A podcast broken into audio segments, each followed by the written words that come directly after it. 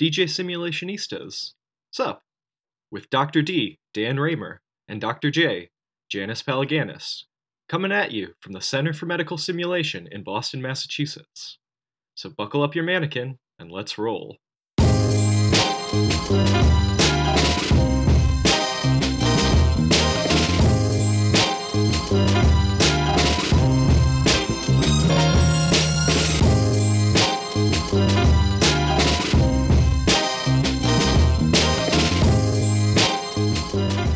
Welcome to DJ Simulationista Sup. You're here with Janice Palaganas and And Dan Raemer. Sup, Janice? what's up, Dan?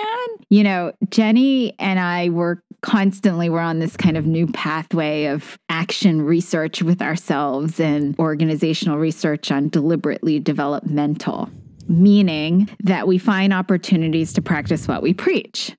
One of the things that I've been working on deliberately is previewing because previewing it's just come to all of us. I mean, I think we've all just acknowledged how important previewing a topic is before you go into it.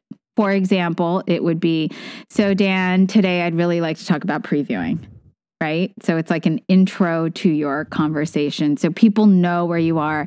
I think it's why I chose this as one of my uh, deliberately developmental things is Dan keeps calling me cryptic and I think it's because I start rambling and talking about things and he has no idea what I'm talking about. So maybe I should start previewing. Are you with me here? Yes. Uh, uh, I'm just thinking that practicing what we preach is important. And we just did a podcast on name dropping.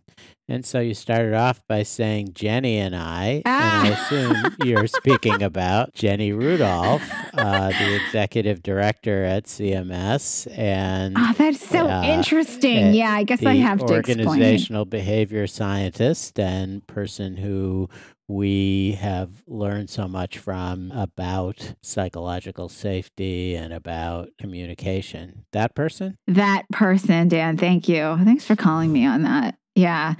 Uh.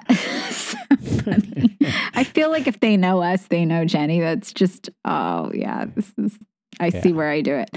Um, so, yes, that Jenny. And so I've been asking her to help me and call me on when I'm not previewing. And so just everywhere I go now, I'm just constantly previewing my topic that I'm about to talk about. And and I I, I have found it helpful. And then I realized as I was teaching last week that I was teaching students to preview and they felt it just felt mechanic to them like robotic. It didn't feel authentic. And and then it occurred to me oh yeah in my deliberate practice i have started realizing this nuance of previewing that there's actually two types of previews. The first preview is more of a personal preview and a personal disclaimer. And then the second preview is the preview of the topic. And I, I've started to recognize that this first preview, the personal preview, is actually more important than the content preview. Let me give you an example.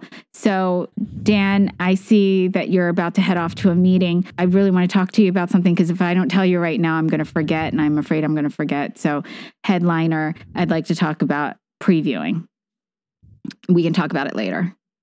Something like that. Like that's or I can give you Ah. my my thing, but that social preview is what makes it socially acceptable to talk about that topic and it it sets it in a in a more relational environment and conversation and and and it's funny because we all naturally at CMS I've noticed we all naturally do it and it's this little nuance that we just haven't picked up on in in our the model that we teach because we naturally do it and we just kind of overlooked it. Janice, I am a little bit confused because I'm not sure the example you gave what you're contrasting it with. I'm not sure I understand your nuance Ah, I see. it being personal versus mechanistic. I could have started the podcast with Dan, I'd really like to talk about previewing. Instead, I started with Jenny and I have been working on deliberately developmental. I've really learned this thing about previewing, and it's just become really important to me.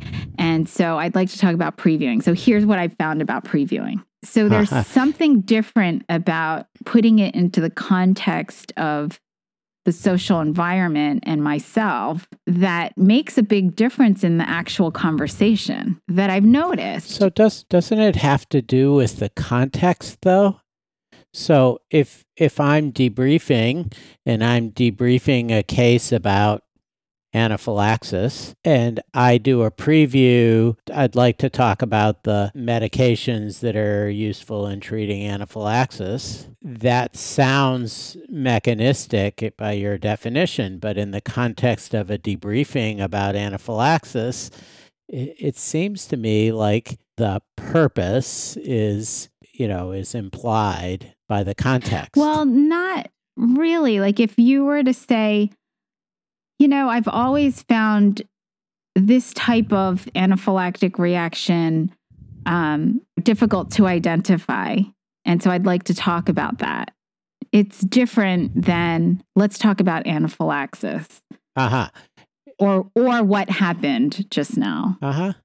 So so giving some giving some context explicitly is better than leaving it implied i guess is what you're is is what you're advocating here. Is that is that right? Um no because i think there's still some things that are implied even if i were to have said that. Like it's implied that i'm going to be talking about anaphylaxis but now i'm telling you how i'm feeling about it.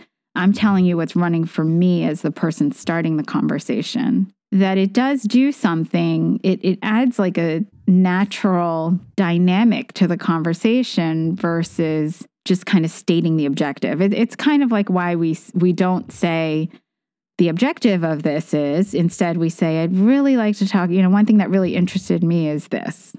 The objective. Yeah, this is so interesting. I, I'm trying to think about it. I I often talk about the preview as like a subject line in an email and so if, uh-huh. if you make that analogy, I guess I don't see subject lines like you're stating. I mean, I no, guess I if you, you, you, if you sent I, me an email if... and it said, "I've been talking to Jenny and uh, and we've been thinking about," no, no, no. I think it would be so. So using your email analogy, that subject line, of course, is going to be the the actual topic. When you open the email, your first sentence you know, rather than jumping into the content, if you put a first preview that previews why you're bringing it up or what it means to you, and then talk about the content, it changes the dynamic of the conversation. And I've only just been playing with this for the last year, like doing it without the personal preview and doing it with the personal preview. And last week it just made so much more sense when the when the students, the learners were like, yeah, this just feels mechanistic like it just doesn't feel like or it feels mechanical, it doesn't feel natural. And then it had occurred to me, yeah, you know, we should probably be teaching personal preview and then content preview in conversation, not in email. So I'm just trying to make this practical. Sure. As you know, I do a lot of surgical team debriefing.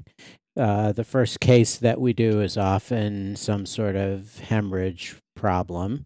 And I often talk about, I sort of have the same learning objectives. For example, one of the points I always bring up is that the communication isn't to the whole team. Very often, the surgeon and the anesthesiologist are the ones who are communicating, and the nurse overhears the conversation and it implies to the nurse that he or she has you know a whole list of things to do in the setting of you know massive hemorrhage i preview that by saying, so I'd like to talk about communication, or I always find it interesting to talk about communication of the team during hemorrhage.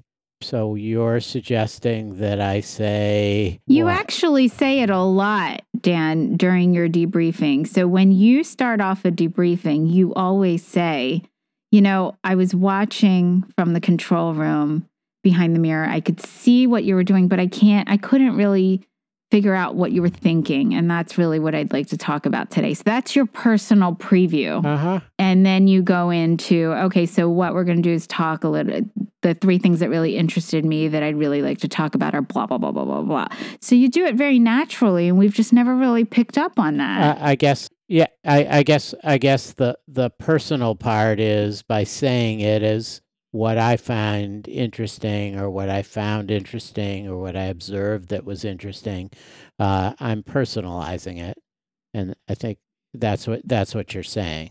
Yes. Well, it's more than that. So it, it sometimes it's a disclaimer. So that's a disclaimer. Like I could only see what you were doing. I couldn't really see what you were thinking, or I was behind the mirror. It was hard for me to hear everything that was going on. So there were lots I, I didn't hear. So that's that's a kind of like a disclaimer, disclosure.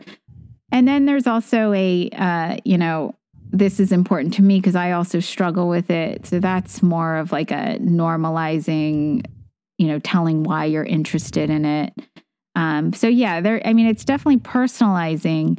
Yet there's different kind of types of of this personal Uh-huh. preview. I think one of the one of the difficulties here, this is so nuanced. I think one of the difficulties here is we've always suggested that the preview be, you know, fairly free of any judgment and that that it's the lead into the Uh-huh. conversation. And so if if you if you go too far, if you say, uh, so one of the things that really interests me is how people screw up in uh, treating anaphylaxis. So, what I'd like to talk about are the medications that are appropriate. Then you've already, you know, Right. torn rapport with the learners who think they just made the biggest mistake of their lives, and you're just waiting to pounce on them. So, I, I think, I think you you have to do it in a way that is neutral uh, because it is the lead in to the conversation and you don't want to poison the well. But you need to personalize it, is what you're saying, or it helps to personalize it. It makes a big difference. Yes, it does help. And and you're right. I mean, it's always about the approach and and I've just noticed the power of it in conversations, not debriefing, but in like especially hallway conversations, it's actually really powerful because if you if you don't do that, I've just noticed the reactions in the conversation is I don't know, I can't explain it. It's it's not I I tend to not create the impact that I'm intending to create or achieving the goal of having that conversation when I don't put in the personal preview because because it triggers other factors for some reason. Like people uh, interpret you know why is she telling me now in the middle of you know the day? or you know why aren't we not doing this in a meeting? or why why now? You know there there are things that get that get triggered that you don't expect and by that personal preview you're a almost like expressing your interest and making transparent why you're talking about it in that moment. And also sometimes and i think also very powerful is you're expressing your vulnerability around the issue that makes it easier to discuss through that disclaimer or disclosure. So, so the word curiosity certainly pops into my head uh, as I'm listening to you because it seems like the personal part, if it's part of an expression of curiosity, that I'm interested in this topic because I'm curious about it. I'm curious about what happened, or I'm curious about what the right thing to do is, or I'm curious about something here that that goes a long way in establishing your position as a debriefer, for example, or really in any conversation as the person who's wants to have a conversation. I want to hear your point of view. I want to tell you my point of view and get your reaction to it. That's really part of the curious stance that we talk about. A- And and I think Mhm. that that's maybe where the where the effective the effectiveness of the personal preview is yeah, the personal part of the preview that that's that's that seems important to me. uh-huh if the personal part comes from some other agenda, maybe that isn't so effective. hmm I, I like what you're saying because it could be expressing curiosity as the person starting the conversation, but maybe that personal preview actually creates fosters curiosity on the the uh, recipient of the initiator. I guess I don't know what you would call that second person. So it just fosters curiosity in general by by personally previewing. And and I have I have felt that you know when other people in our organization do a personal preview first, I'm much more tuned in. Like I will mm. put my phone down and I understand, you know, there's there's just a connection. It's almost like a it just creates a connection to be able to talk about the topic. So a counter example, I guess, would be if I started off a conversation with, "I'm required to cover this in the curriculum, so uh, so let's talk about uh, peanut butter and jelly." Um, th- th- that. It's always peanut butter and jelly with you, Dan. I just had my peanut butter and jelly, uh, which I've had every day of my entire life. With a bagel. Uh, you know, and and I'm thinking, I am thinking back to my clinical days, and when someone would have to talk with me, they are required to talk with me about some policy that they need to sign me off on, or something like that. It is nice to hear that personal preview of of you know, we're going to do this because I'm required to do it. Let's do it. It is somewhat important, blah blah blah. You know, but it is nice to hear that kind of connection of, uh, we do have to do this we just have to do it. right. I suppose. because then, you know, for me, I can, I, maybe it has to do with empathy. Like, I can empathize. Like, okay, this person has to come to me because they are required to do it. And I'm, I get their feeling. I'm going to help them. We're just going to do it. I think you're making a great point that, you know, personalizing your preview is better than making it you know, c- kind of uh, clinical or content. Yeah, yeah. Straight to the point. Yeah. Because yeah. then people make interpretations as soon as you say it. Right. And then it becomes this formalistic type conversation versus yeah, I mean I think I think it maybe rather than personalizing your preview just you know that first step is making a connection and it comes in the form of a personalized preview. Uh, I like it. I like it. And and you think I do this? you do it naturally. That's why we haven't picked up on it until, you know, I started understanding this nuance and I started playing around with not doing it and going straight to the topic and then doing it. And I could see people's brains like they just, they're interpreting, like, you know, and, or they're not understanding where I'm coming from. I've just really come to appreciate the power of that personal preview. I'm so relieved. I'm finding it increasingly difficult to learn new things. yeah, you don't need to learn it. You just need to teach it now. Uh, okay. well, I am always interested in our listeners' thoughts. And so if you have any thoughts or feedback for us, we're always interested in feedback too. Well, I guess that's what's up this week, Janice. Yeah, stop down. DJ Simulationistas, Sup? is brought to you by the Center for Medical Simulation Find out more about CMS and learn about our simulation instructor training and course offerings at www.harvardmedsim.org. Thanks so much for listening, and we'll see you next time.